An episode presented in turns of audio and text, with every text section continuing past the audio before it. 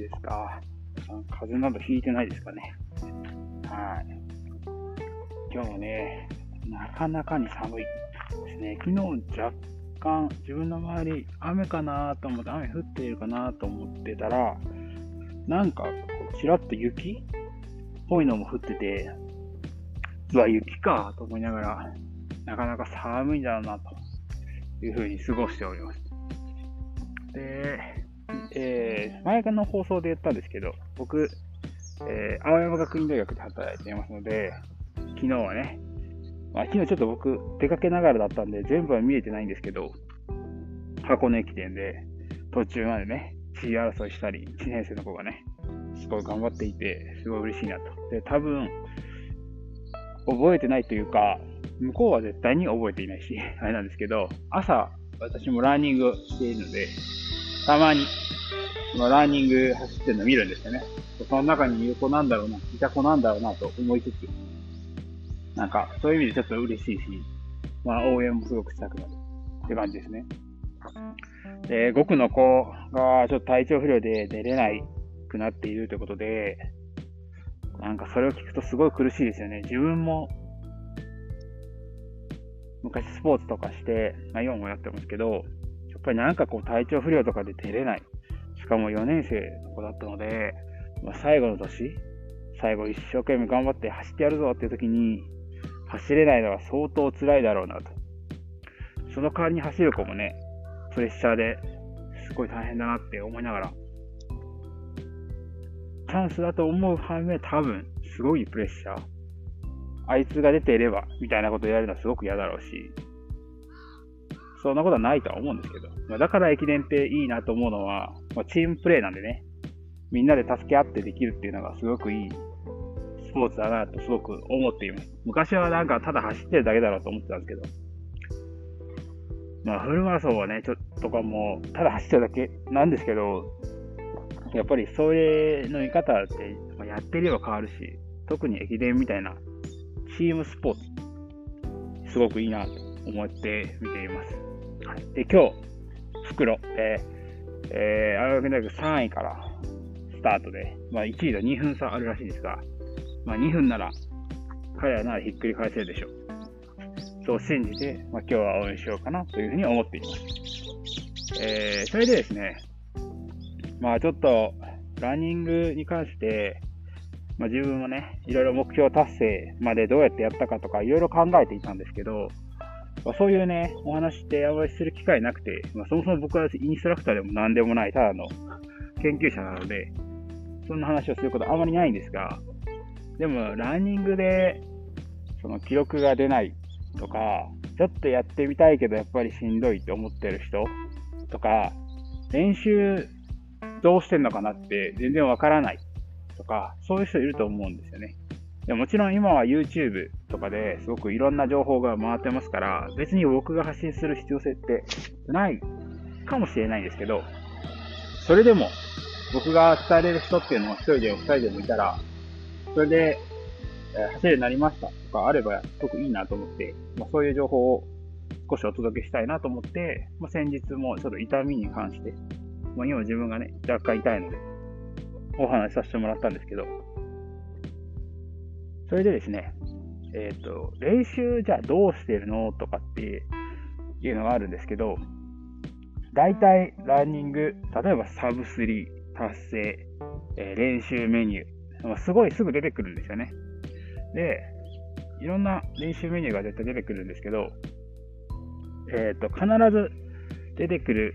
まあ、ほぼほぼ必ず出てくる情報っていうのは、まず1週間ずっとはトレーニングしないでください。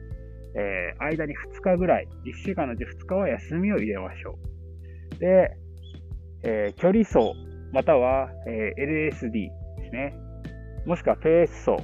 まあ、その距離走、ペース走というのは名前はちょっと変わってるけど、自分でどうするかはちょっと違うんで、あれと、あとインターバル。そうですね。っていうのが大概出てくると思います。で、インターバルって何かというと、1000メートル、もしくは2000メートル、5000メートル、もしくはもっと短い400メートルかける何本っていう、えー、速いスピードで走るという、えー、練習メニューです。すなわち、例えば、400メートルとかだと、えっ、と、ちょっと僕僕はあんまりやらないので、覚えてないんですけど、まあ、サブ3だったらこれぐらいのタイムで走りましょう。それを10本走りましょう。ということになります。で、このインターバル走っっていうのが必要な理由っていうのは、えー、ランニングの人って、ランニング、例えば始めようとか思ってる人っていうのは、えー、やっぱりよく走ってる人よく見かけるので、まあ長くずっと走ってる、何回も長い距離走ってる方が速くなるんじゃないかという話になるんだと思います。で、もちろんね、毎日何何十キロ、10キロとか20キロ走ってる人いて、そういう人が速いので、結果タイムを出してるので、まあ、そういうふうな話になるんですけど、あの、基本的に、例えば、100メートル20秒でしか走れない人が、じゃあ記録出すために100メートル18秒で走れるようなスピードでランニングしてくださいって言われたら、できないじゃないですか。なぜなら、マックスのスピードがそれに到達していないから。やし、フルマラソンとか持久走というものは、基本的には、えー、全力疾走の何パーセントで走ると完走できますよっていうのがあるんですよね。例えば、フルマラソンで言えば、えー、話が、軽く話ができる程度ぐらいのスピード感であれば完走できますよというふうにも言われますし、あの、ハーフマラソンであればちょっと息が上がるぐらい、まあ結構息が上がるぐらいで走れるんですが、っていうぐらいで完走して、完走できますよっていうふうに言われています。すなわち、その楽になるスピードが速くなればなるほど、まあ、フルマラソンのタイムも速くなるということなんですね。なので、えっ、ー、と、インターバル走みたいな速いスピードで走るトレーニングをしないと、やっぱりマックスのスピードが速くならないので、まあ、インターバル走を入れましょうというふうになっています。で、400メートルだったら10本とか、1000メートル、1キロだと5本とか、それを間1分から2分ぐらいの休憩挟んでっていうふうに、えー、言われています。で、これ、えっ、ー、と、チームとかに所属している人とか、まあ、みんなで一緒にやろうぜって言ってる人は多分できるんですよね。なぜなら一緒にやってくれる人がいるし、例えば引っ張る、あの、要するに先頭走ってちょっと風を切ってくれるような人っていうのが役割を変えたりとかして、いろいろできるので、まあ、ある意味仲間がいる人っていうのはできるんですが、僕みたいなこうぼっちのランナーがですね、一人でインターバル走ってまあまあきついんですよね。あの楽しくないんです。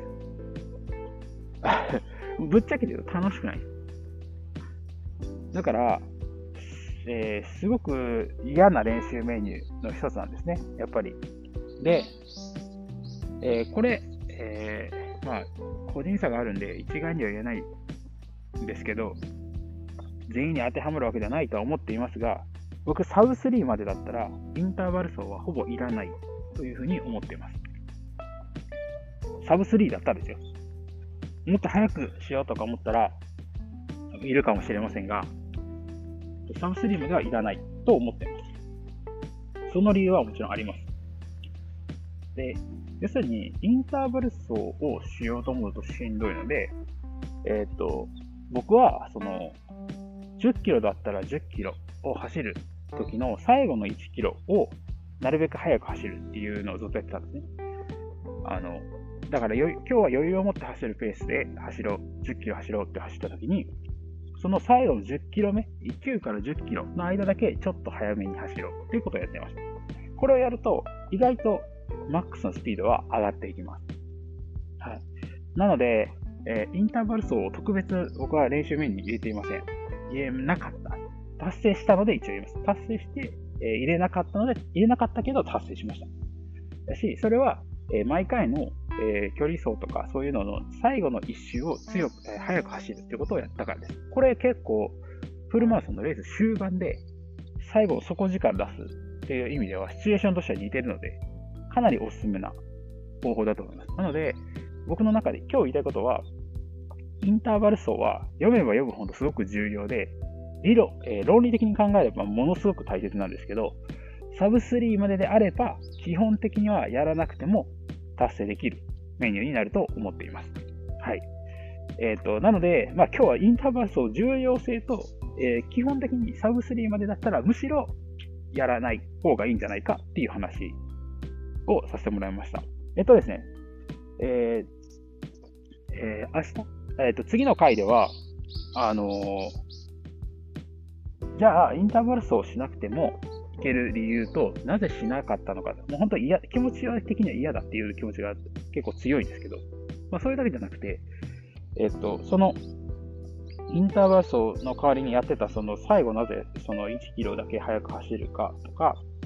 えー、その考えに至ったのかっていうの中で、え、ー、と、8割っていうのをキーワードにしています。なので、その8割について、次回は放送、え、ー、と、収録したいなと思います。それでは皆さん、風邪ひかずに、元気に、えー、ランニング生活ステルスアランニング生活してください。それではまた。